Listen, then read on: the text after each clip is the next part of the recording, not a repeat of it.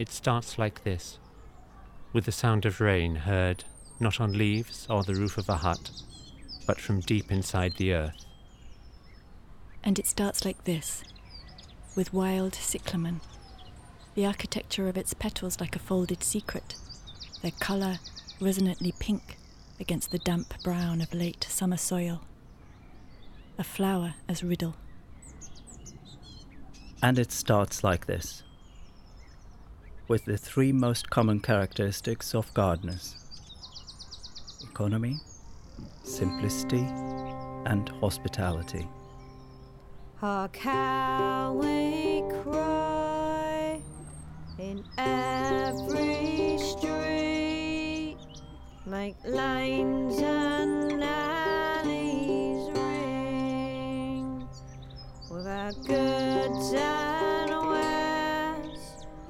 and all in a pleasant lofty. Such a beautiful time of year, isn't it? With, with everything just starting to green up.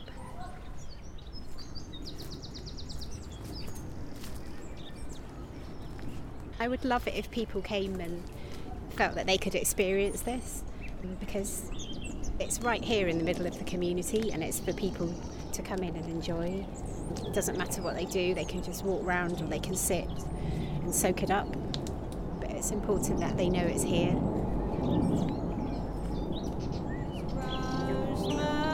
Rosemary, sage and thyme, come by my ground ivy. His got a great view of the medicine garden and you look out over the city. The more I know about the plants, the more I enjoy looking at them and seeing how they all relate to each other. and sing fine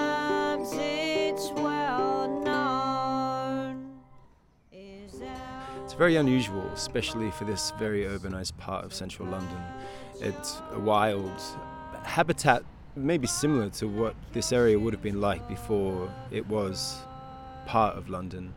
It is an opportunity to leave the urban jungle and enter this fecundant, very dense forest surrounded by tower blocks and social housing and, and the sort of financial district in the, in the distance. We are currently sitting in the Bethnal Green Nature Reserve, which is the site that hosts the Phytology project.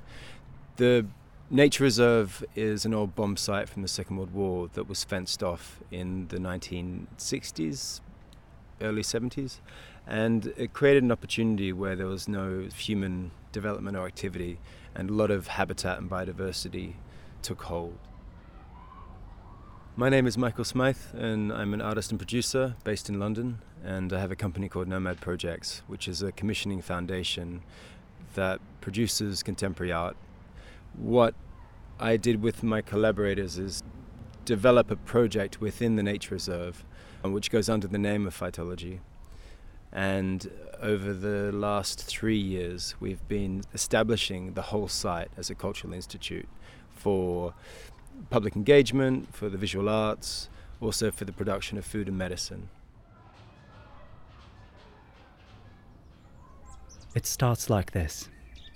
Folded inside the word consider is an invitation to see with the stars.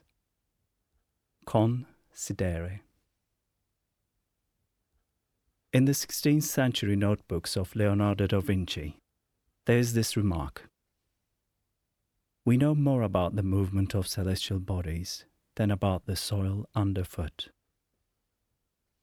In the margins of these notebooks are delicate drawings of cyclamen. Fat. Sweet. Open. That's how the Romans described the best soils. A fertile soil alchemizes air, water, and earth to create and nurture an endless variety of organic life. In every handful, there are over 7 billion microorganisms. Impossible to see in the palm of your hand, the miniature universe of the soil's constitution appears through the lens of a microscope to resemble a vast, uncharted, starlit sky. A cosmos whose patterns we've still as yet to discern. Seeing with the stars, we might remember that Focus was not only a gardener and a host, but also stardust. We're all stardust, or rather, everything is stardust. After his death, the elements found in Focus's stardust began to quietly release themselves into his surroundings. The carbon in his body mostly went into the air as CO2, whilst his iron and phosphorus, magnesium and potassium, selenium and copper slowly dissolved into the soil around him. His elements nourishing his garden as it once had nourished him. The soil absorbs what comes its way. That's its generosity and its fate. It makes room for what falls into it. The Voiced Commission is about a year and a half in the making. I worked with two emerging artists, Duncan Robertson and Lucia Montero. Okay, so I'm Lucia Montero. I'm a visual artist, multimedia artist. Uh, my name is Duncan Robertson. Uh, I'm an artist. I work primarily with uh, sound, but I also perform as well. They started the conversation of how the site can rewrite its own history in a way, and the process of how one goes about writing an identity of a place such as this into history. And out of that came the idea of a residency commissioning a group of writers to occupy the site for the spring and summer of last year and just invite them to observe the site and, and make new works about pretty much anything that draws them in. It started when we were working here about three years ago. We were helping to install everything. We, we, we learned about all the plants that were growing and we learned about the scientific history and we became interested in the cultural history of, of the plants. Yeah, we realized how much uh, knowledge it involved, and we decided to do some research about the folklore of the site, the folklore of the medicinal plants that we were working with.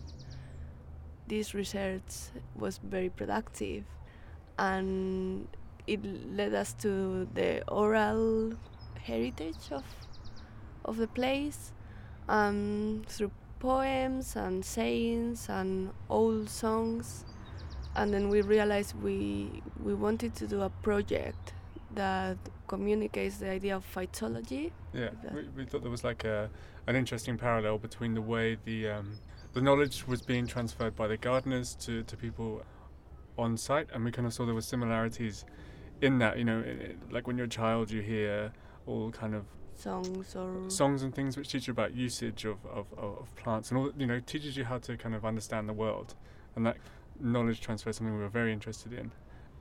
What we have is five new commissions new audio commissions with the writers reading the works.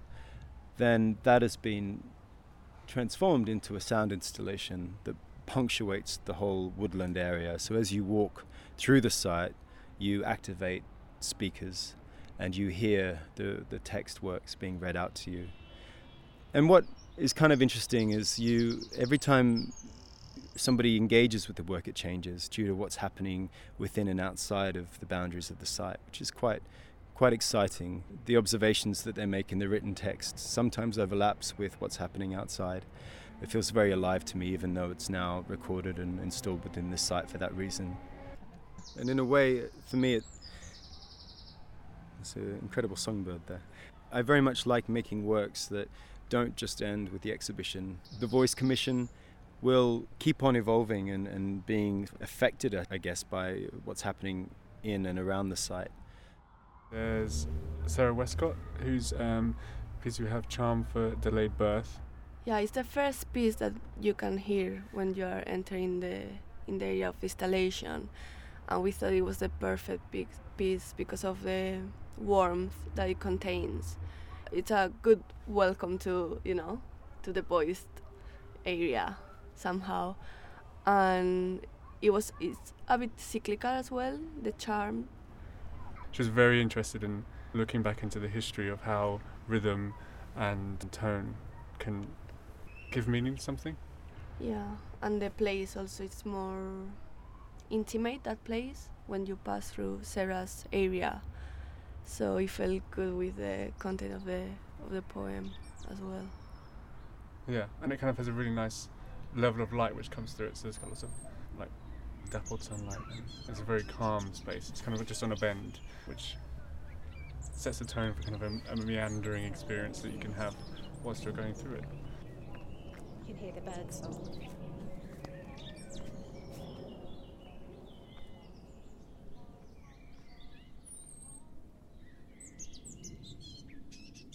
Charm for delayed birth.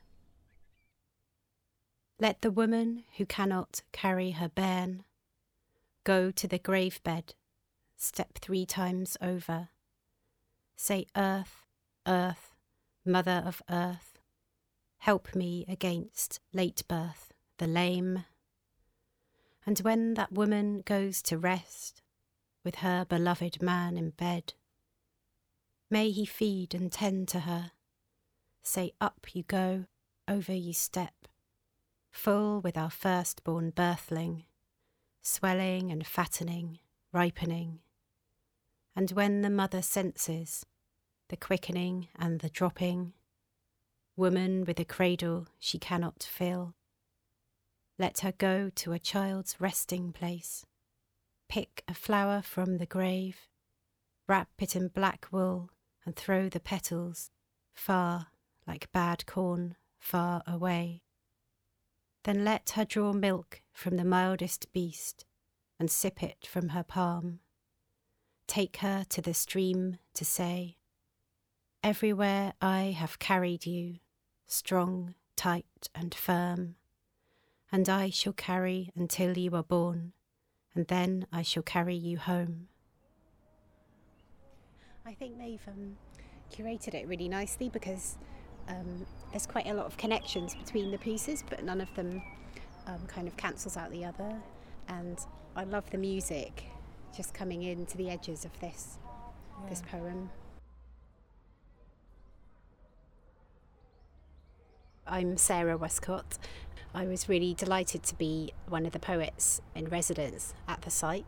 For me, I guess I write a lot about nature, and um, it was just a really inspiring, beautiful place within a very urban area.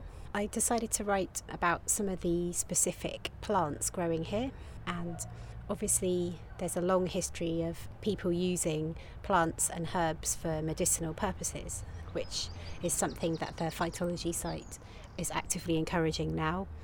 I decided to look at some of the old remedies and kind of bring them into a modern context.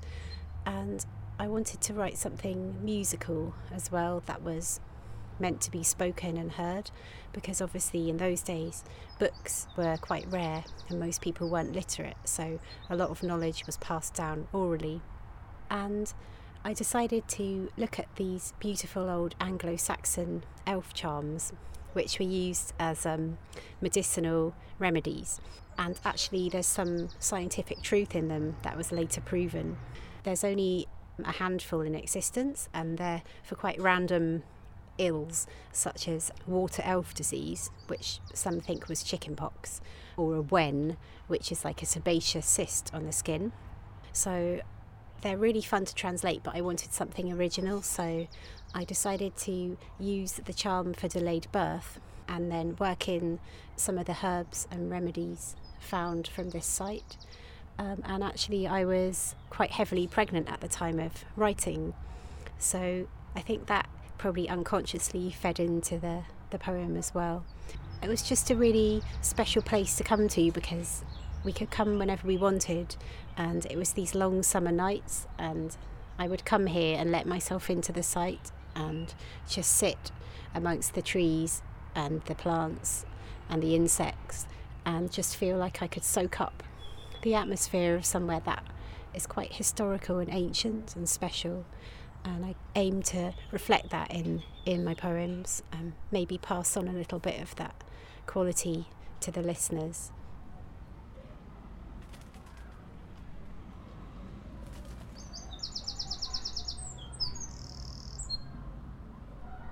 We are basically making stakes for the medicine garden, which will have different species, the name of the species written on them. And really, the meadow, in a sense, is, I guess, quite unremarkable on one level. It looks like anywhere else in the site, kind of wild, overgrown. But what is different is that it's essentially a raised bed that's been sunken into the ground and the soil is free of contamination so we can grow an organic medicine garden that is a meadow culture so all the plants are interspersed it looks almost like a an abandoned piece of land should in the height of spring but each plant within here is very well considered and there's 30 varieties that that we've seeded up and kind of established over the last three years of being open. The planting scheme was designed by Peter Giovannini from Kew Gardens, who's a ethnobotanist. And my brief to him was basically to design me a seeding program of medicinal plants that have ongoing medicinal value and plants that will be found on the streets of London for, you know, say the last thousand years. So indigenous per se, ongoing medicinal, and each plant had to be peer reviewed to get into the meadow. So there's nothing speculative, there's nothing that was once thought to be good for this or that. Even though it looks quite wild, it's very tightly controlled, basically. I think when people are maybe visualizing a meadow, they're expecting to see grass. So we have intentionally excluded grass from our seed mix because it tends to do really well and compete with everything else. We call it a meadow because it is non woody, non shrubby plants. So all of these things are what we would call herbaceous and they essentially they die down in winter. There's a mixture of perennials and annuals, so that's quite common to a meadow. You might see a mixture of the two. It's not a hedgerow and it's not a woodland. So so we call it a meadow. My name is Gabby and I am a gardener. Gabby is the head of the site, really. She helped develop the medicinal garden and she's helped really nurture and develop the wider site over the last three years. Well, we're standing in front of something at the moment, quite a big plant here called comfrey or symphytum. It's got another common name, which is knitbone. So traditionally, this plant was used internally and externally to help heal wounds, so damaged ligaments, fractures. What you would do is you'd make a poultice using either the leaves or the roots, mash it up, smear it on the outside. You can also make an infused oil using the foliage or the roots, and it's been proven to speed up recovery all of the gardeners have varying different backgrounds. One's an architect, another one's an anthropologist, another one is a playwright, and a herbalist. Everyone on site does have a lot of knowledge about what the plants do, but the herbalist is there just to kind of guide and consult and make sure that when people do come, they have a really rich experience. And, and they have access to knowledge. All this is free to the public as well, which is very important that you know, if you do have any questions or any requirements, we're equipped on site to kind of guide you for the you know the best plant and also the best way to use it. Normally at the weekends we would have two gardeners on site.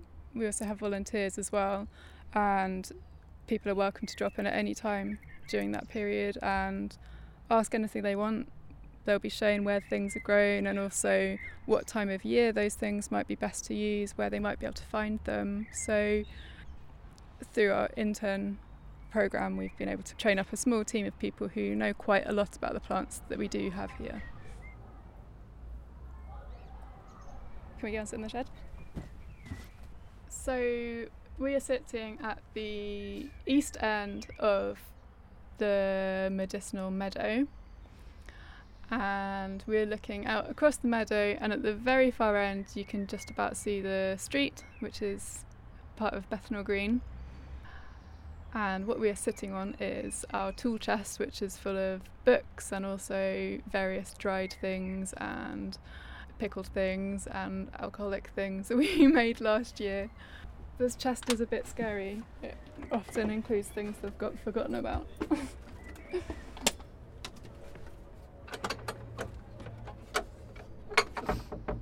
but I did spot something in here earlier that was interesting. What we have? So this is a jar of dried plantain, which would have been picked last year by our volunteers and our interns in the garden. So this was available to buy, or we would do tastings of the tea. Every week we'd have free fresh tea, so if you dropped in, you could just try anything in the garden. But because the dried teas take a bit of preparation, this was something that you would have been able to buy.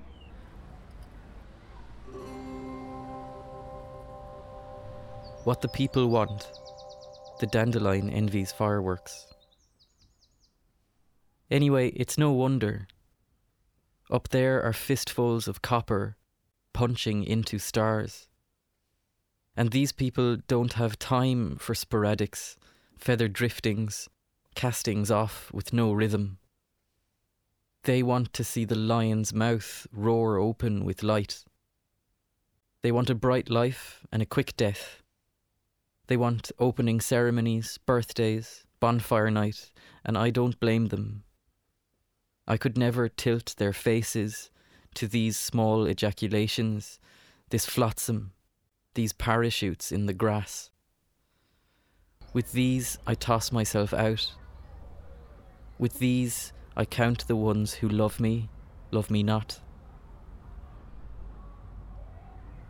This is a piece by the poet David Nash, and David has written a piece called What the People Want, along with several other poems. David, in a lot of his work, takes a perspective of inanimate objects or, or the foliage and plants growing around the site. His work is quite cheeky and very kind of quick witted and, and very observational. Uh, sort of critiquing, I guess, human folly that kind of folds around everywhere in a city like this. I keep picking up all the litter everywhere I've, out on the site now. There's a lynx bottle, lynx deodorant in the uh, pond over there. So then I can keep making more and replanting others. We're in the eastern side of the nature reserve, which is what we call the woodland, and we've we're sort of standing in the middle of an installation by a Birmingham-based artist called Lucy McLaughlin.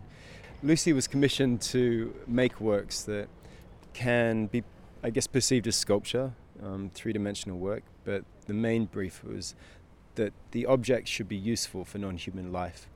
So she normally assembles sculptures and installations out of found materials, be it junk, plastics, barrels, and the likes, even natural materials like wood and sticks and stones.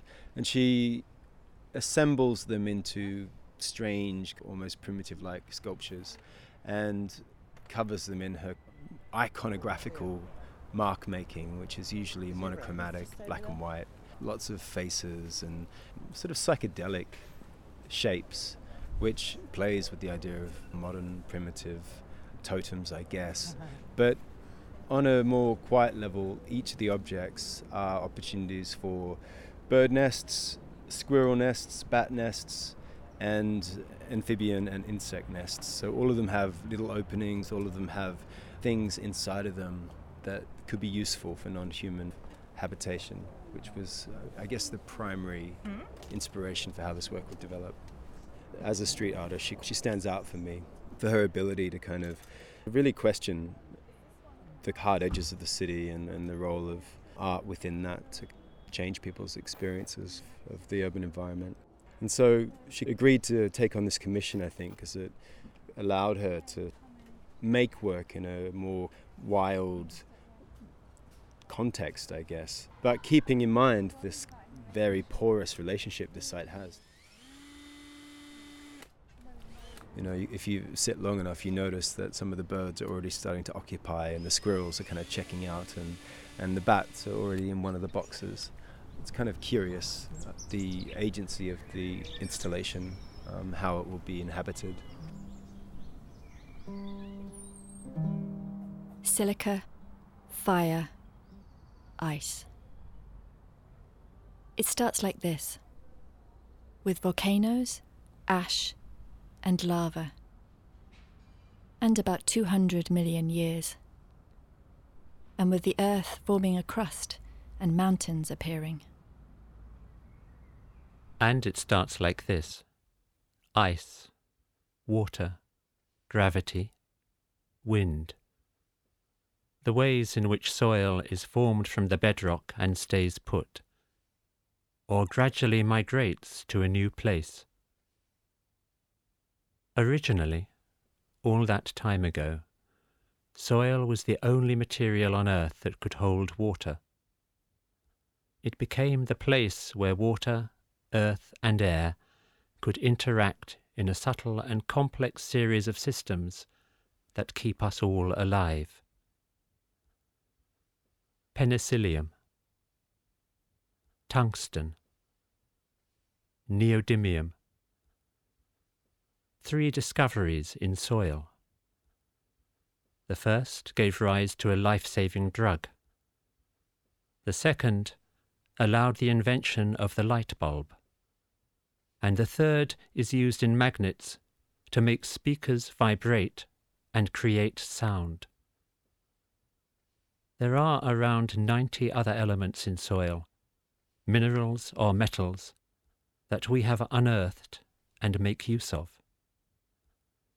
The soil, still so unknown, keeps on revealing itself as a source of endless magic.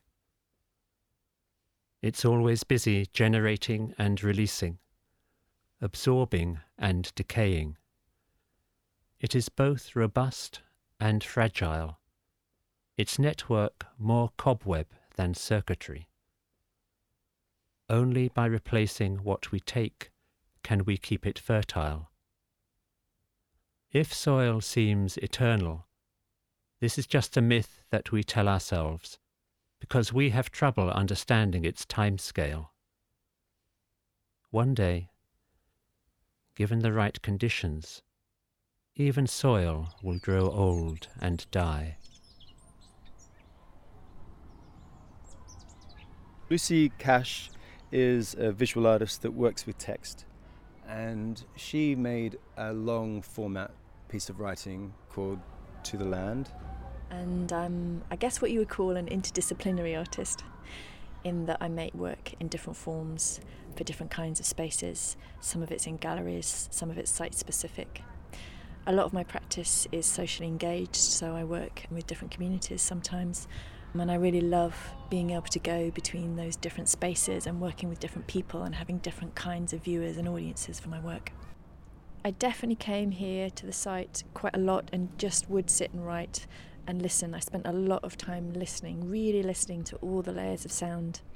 And that's one of my favourite things about this place is that because of where it's situated, you hear sound all around the perimeters of the fence and you have this amazing sense of being right in the middle of a city and yet somehow removed. And there is this sense of timelessness as you enter into the space. So it has this kind of yeah, magic garden quality. And oh, it's brilliant. It's just starting to rain now, which was something that happened when I first came here and I sat here and just listened to the rain and then the aeroplane and then a train I could hear in the distance, someone talking on their mobile phone. So I, I really felt like it was a place where if you love sound and daily sounds and are just really intrigued by beginning to separate out all of that sonic landscape that's around us, then this place is a really fantastic place to do that in. Um, the other thing was that I feel like I spend a lot of my time looking up at things, and I decided to set myself the task of looking down and trying to find out about something that I didn't know anything about, which was the soil. Um, in my innocence, of course, uh, I didn't realise quite how complex soil science is. So I can genuinely say I did do a lot of reading and I only know a tiny, tiny, tiny, tiny fraction, of course, of what there is possible to know. But then you have to ask yourself what is the role of a writer really and an artist, and it's not my role to explain all the science. Not in any way, there are other experts to do that. But I did really get excited about what happens when you consider something that you normally overlook and you take for granted, and how, in a thoughtful way, to bring attention to that. And the soil is really a phenomenal resource.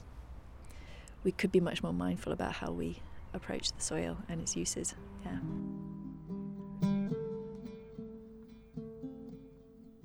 It starts like this with November and horse chestnut trees.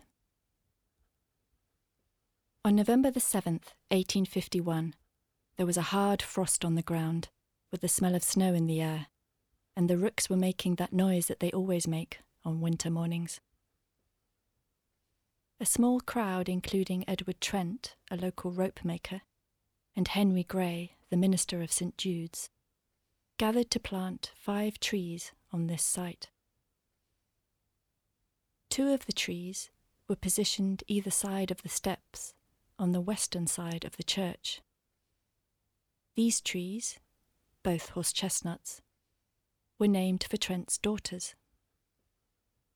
The tree planted to the south was named Louisa, and the tree to the north, Letitia. During the ceremony, it's recorded that both of the little girls put their tiny hands to work. The name Letitia comes from the Latin for joy. The movement of joy is elation, from elitere, to rise up. Letitia, a helpful name for a tree. In Greek and Roman myth, the river god Peneus transforms his daughter Daphne into a tree so that she can escape the amorous advances of Apollo. A 15th century Italian painting shows Daphne mid transformation. Her long, blonde hair still falling brightly over her shoulders, whilst her raised arms are already covered in dark green bay leaves. At this moment in time, on this tiny piece of land, we might consider the relationship between the trees and the soil a kind of conversation a dialogue of exchange. The form of what I wrote definitely emerged as part of the process, and that's often how I work. And I found that when I was sitting here writing, I just kept feeling, especially in relation to the soil where so much begins, this phrase, it starts like this, just emerged, and, it, and I kept ignoring it for a while. It kept coming back, and there's something about the rhythm of it and the idea of things start in so many different ways. And that became a way for me to make the piece available to people so that you could listen to a section that says it starts like this, and then you could decide to go away and come back again, and in a sense pick the piece up in different places so that you don't feel like you have to sit through it all in one go. And I love that momentum of like, here's another way things begin, here's another way, and another way, and um, like folding back a layer and then another layer.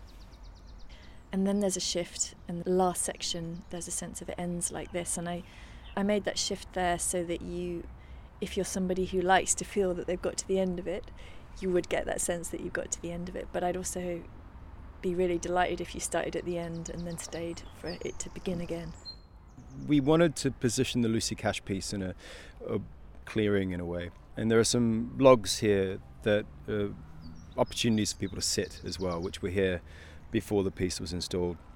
The logic of that was it allowed the audience member to sit and see a wider part of the nature reserve. It's also positioned within a, a sward of plants which changes rapidly. So we've just had a, a, huge collection of onion grass and wild garlic come up, and that's slowly fading to reveal a, a large collection of bluebells. And soon, the cyclamen will start coming up, and the cyclamen features heavily in her work. I mean, the site lends itself to these different pockets of space. Sometimes some pieces feel like the sound is almost umbrellaed by the branches of the trees, and depending on the shape of the tree and where they've placed the speaker, it feels like it's just kind of hanging in the air above you. For me as an artist, I'm really, really interested in the relationship between my work and its audiences. And when I was writing, I was imagining the future of it here and, and how it would be installed, and imagining somebody listening to the writing. And I'm particularly pleased about this. It's a very in between spot, which is really pleasing to me. I like being in between other things. So we've gone past uh, Sarah and David, and then um, we're right. It almost feels like we're we've come away from the little amphitheatre, and we're right in the heart of what I think of as um, the train side of the space. That's what I think of it as. Um, but there's something about yeah. I don't. I don't actually have a name for this spot. It's a kind of nameless spot, and I, did, I had no idea where the work would be placed. It starts like this. It's a gleamy day, full of quick bursts of fat rain, followed by fitful sunshine. Next to you, an oak leaf falls to the ground, heavy with water, and a blackbird sings, its song sweet and sharp, polished by the rain. The scribbles of light on petal and leaf, and the many shades of green wrap themselves around you. The bottle green of the ivy, and the emerald green of the fern. Chloris is Greek for pale green.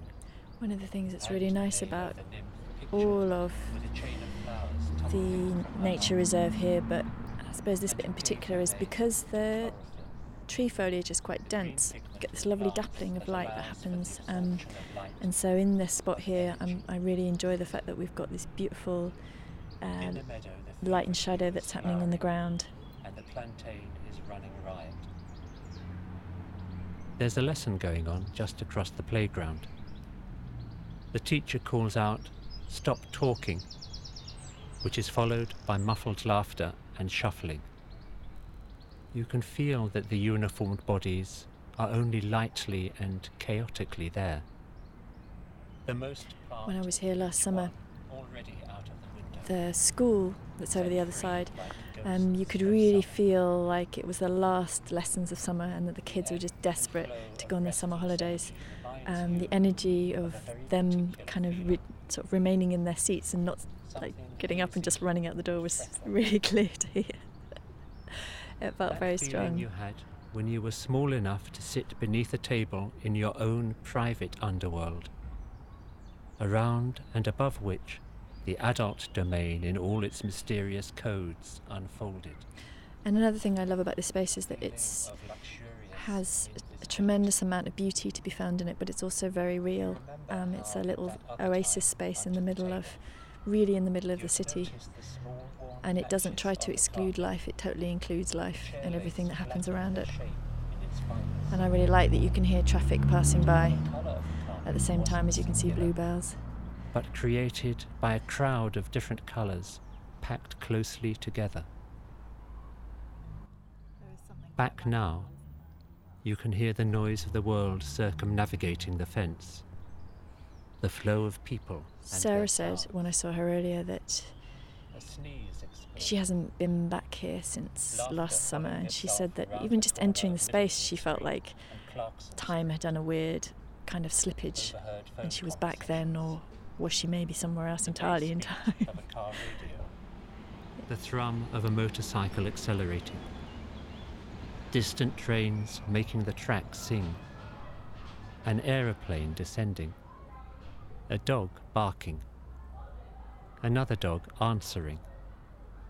Hurried footsteps. Strolling footsteps. Feet running. All sounds feel connected as if parts of a vast, well intended symphony whose reach extends far beyond you. You remember reading that there is no such thing as a clear brown, only a muddy one. Muddy, like the soil. Have you any old boots or any old shoes, pouch rings or buskins to cope for new brooms? If so, you have maidens, I bring you a dear, that you and I friendly may bargain together. New brooms, green brooms, oh, will you have any?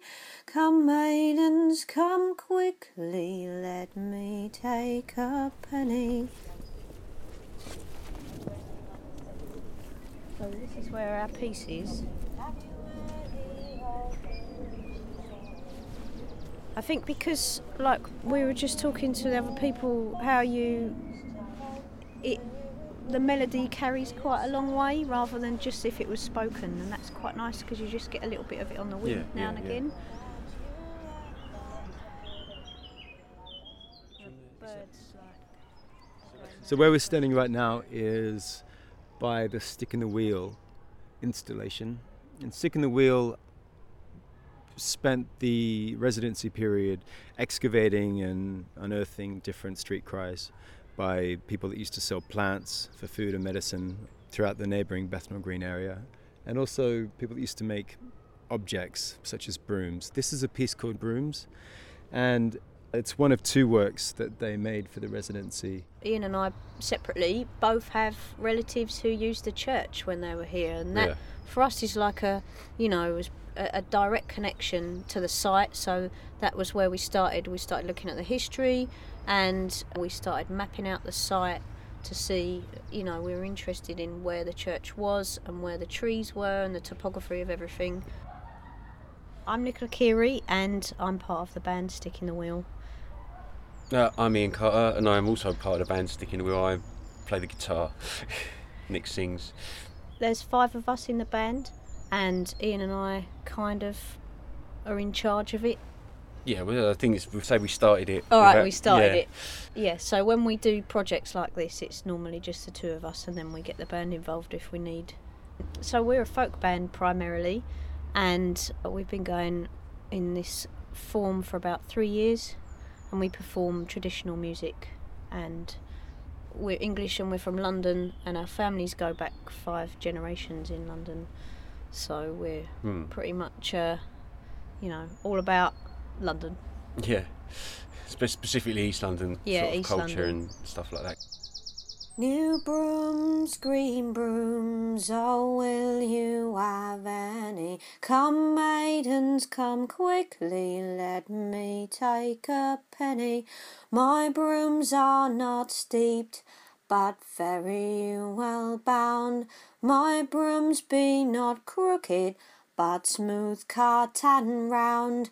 I wish it would please you to butt of my broom, then it would ease me if market were done. New brooms, green brooms, oh, will you have any? Come, maidens, come quickly, let me take a penny. New brooms, new brooms, oh, will you have any? Come, maidens, come quickly, let me take a penny. We spent a lot of time sitting around, didn't we, and just like Mhm. absorbing what the site was and how it felt. And we could always hear the kids down the road Yeah. shouting out. So that sort of sing song vibe, you know, sort of felt right. And then we were just looking at street cries because of our families being associated with the area. And there are a lot of market gardeners around here who used to sell what they produced on the street. You know, relating into what they do here, the phytology thing. Yeah, and we want so we wanted to. The other piece that we do has got some street cries of people who sell uh, herbs and stuff like that. So that was quite nice to bring that in. Yeah, so the piece called Brooms is about a broom seller who probably in in the day did grow the wood for their brooms, if you know what I mean. So that all related. Yeah. Uh, that came from a book of street cries, of which there are about five going back to the 17th century. Yeah. So shall we go Yeah. this way?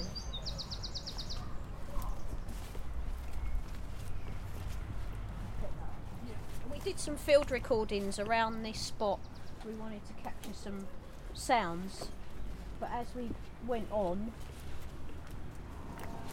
we, I mean, we kind of processed those field recordings, and that's how we came up with one of the other pieces. One of those just really lucky accidents when we were in the London Metropolitan Archives and we were looking at the baptism records. In the very front of one of them is a little bit of text that talks about two trees being planted just after the church was consecrated and it being named after two of the parish children. And that was like to think that maybe it's one of those two trees is, you know, just that extra, just like a r- real sort of footnote, literally in baptism records. It just brings a place a bit more alive, you know. Lucy, I think, might have used that in her work as well. Yeah.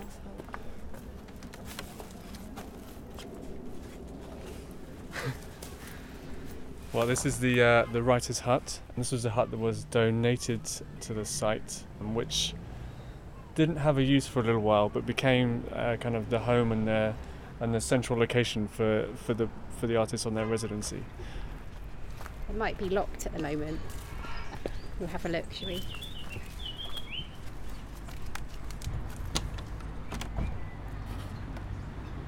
Yep, here it is.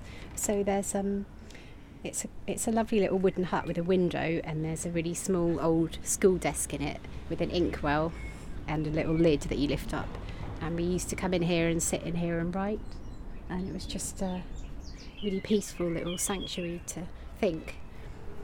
So at the start of the project, this writer's hut was a shed which was a little bit of a joke.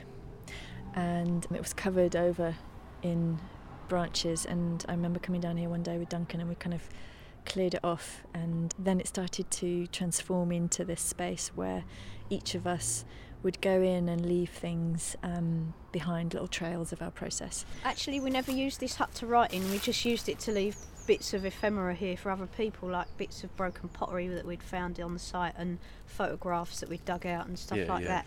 And uh, you know, we didn't.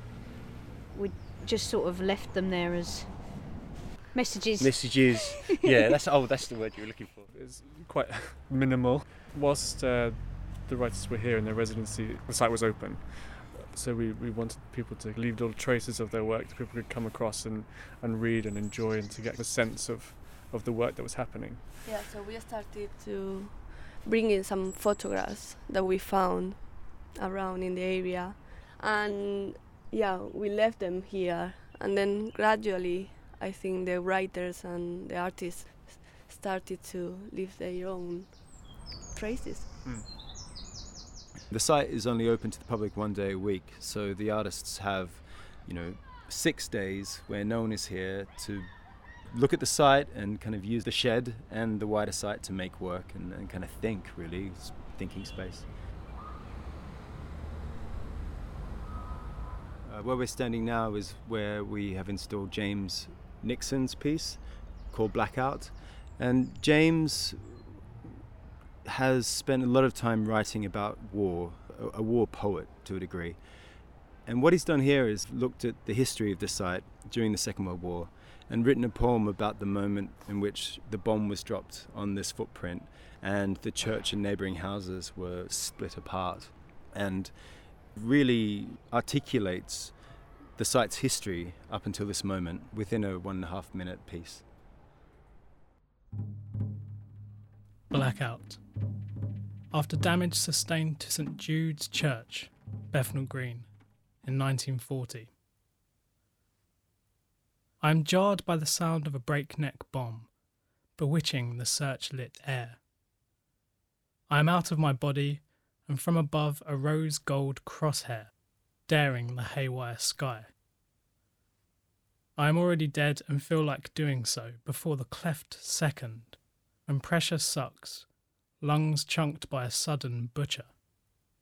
My navel blossoms like doggerel, religious innards are sent on mission to the edge of me. A blown network, I am strewn and bunged with bits of myself, and fade out, crestfallen, as cut fires Babylon in my fallow sanctuary. James Nixon. Yeah, so he has a like quite a biological uh, way of speaking about the site. yeah. yeah, yeah, and it, and it, he talks about it being ripped up like a almost like a body, which is yeah powerful, I guess. Yeah, it's very interesting for us. Yeah. He was less engaged with the gardening side of things, and he was quite a solitary figure. I think he, he, he came. I think he spent one night here, didn't he? In yeah, the, he he stayed one night on site, like listening and just watching the site from another perspective as well. Mm. Like the sound and everything, so it changed so much.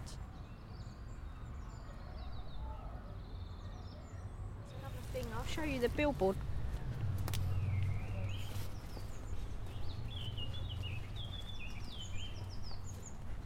Oh, so this is a billboard. At the edge of the site, there's this uh, great big billboard. It's kind of several metres squared, and um, it's positioned so that people can see it in the surrounding tower blocks and um, flats. We are standing in front of the billboard, which is on the western side as well, looking out over the financial district and community social housing. The billboard intentionally jars with the site, stands out. You know, that it's an advertising board really. But instead of commercials, we put up ideas and, and provocations and, and information in a sense that connects with different themes taking place on the site. There's a residency program of different visual artists throughout this year that will be making work directly for the billboard. Like the writers, the, the invitation of what themes they work with is quite broad, what spikes their interests within and just outside of this space. At the moment, we have a work by Sam Wallman. I'm a political cartoonist and a comics journalist based in Melbourne, in Australia. Yeah, I draw pictures for newspapers, for activist groups, for my own self indulgent reasons, or just trying to make sense of the world. Uh, I came to be involved in the Phytology project when Michael Smythe asked if I would be interested in developing an artistic response to the, the site and to the themes that the site represents. Sam has this incredible ability to communicate complex ideas in a really fun way with a lot of integrity within his work. It's very clear, very strong. And I'm kind of drawn to the idea of graphic novels and cartoons as being something that's very accessible. I, I perceive it as art, but a lot of people probably wouldn't give it that framework because they're they're so used to seeing it within different contexts, be it newspapers and children grow up with comic books. So as a result, I think this medium can penetrate into the psyche of a broad range of people in a very direct way. Basically, I tried to do a meditative piece on human approaches to land in 2016. In response to ideas generated from the phytology site, and he came up with the idea of dominion, the idea of borders, boundaries, access to land, ownership, who owns what in a city, is it public domain, is it private, and really questions throughout the long format essay the idea of access and transgression and, and taking back one's space and the, the desire to have one space to be a healthy individual or a healthy society. It's a pretty broad ranging graphic essay, so told in the style of a, a scrolling comic, presented on the internet for free for everyone to access on their phones or their computers. And it touches on a, a huge question that's quite gooey because the walls that surround nations already don't exist for certain people. Um, for me, for example, as a fairly upwardly mobile young white person, Can basically go anywhere I want on planet Earth. Um, so for me, there are no walls or boundaries in, in that sense, which seems pretty unfair when you look at a family who might be trying to flee war. They can't actually leave their nation, but I can go somewhere just because I want to go on a holiday and have some cheap cocktails. That seems pretty crazy. Also, the fact that there's no boundaries for capital or money. Money flows wherever it likes to, just just like animals do, and that's something I touch on in the comic. Animals transgress borders daily, as do plants. It's less a question of do we need these things. I'm more interested in thinking about what the implications of their existence are. I don't profess to know a lot about plants. I think that there's a great deal that people don't know. I don't know much about the inner world of plants, like what their reasons are. They probably do respect boundaries at, at some level. They probably have their own, you know, internal constitution that they're adhering to. But the fact that they don't respect our boundaries is something that I tried to explore in the comic a little bit, because our priorities are, are largely invisible to them, especially in um, a space as, as wacky as the city. I think if you were to anthropomorphize them and give them a human mind, you would just imagine them shrugging their shoulders while they wound up through the cracks. This billboard piece at the moment is one of several that will go up by Sam throughout the year. And it says, Who has the keys? And it is the, the text is kind of rising up out of a drawing of a modern urban densely kind of populated city. It's kind of uh, timely. We put the billboard up yesterday when the mayoral elections were on. It's very apparent that this site is locked, and then actually who does have the keys? And that, for me, there lies a bigger conversation about why what we're trying to do is important. The ownership of this land is quite mixed, and because of that, there hasn't been development on it so far. And I guess by making this site valuable culturally, it hopefully prevents development taking place. So, in a sense, who has the keys to the site? You know, is it developers? Is it the council?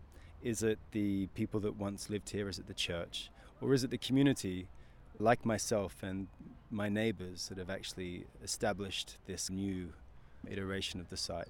So, the billboard up here does challenge that idea we, we have access to this site, but how, how long is it? And through our access, we've allowed it to be open again to the public. So hopefully, the public will have a bigger sense of ownership.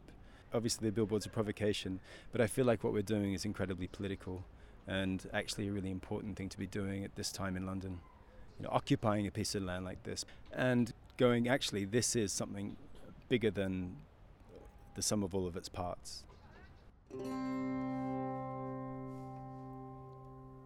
Hark how we cry in every make lanes and alleys ring with our goods and wares. You've been listening to an hour of interviews, recordings, and original works from the Phytology site in Bethnal Green, East London featuring works by Lucy McLaughlin, Sam Wallman, Duncan Robertson, and Lucy Montero, with original recordings by Lucy Cash, Sarah Westcote, David Nash, James Nixon, and Stick in the Wheel. You've also heard the voice of Gabby Boriston, our site gardener. The Phytology site is situated very close to the Bethnal Green Tube Station on the Central Line. And for more information about our program and opening hours, visit phytology.org.uk. this piece was a Cultivators production, recorded and produced Lucia Scazzocchio. Oh, Phylums, it's well known, is elder buds to purge your bloods, but black your shoes is all the cry. Come buy my mint, my fine green mint. Is lavender for your cloves? Is parsley and winter savory? And odds which you'll do choose is penny pennyroyal and marigolds. Come buy my nettle top.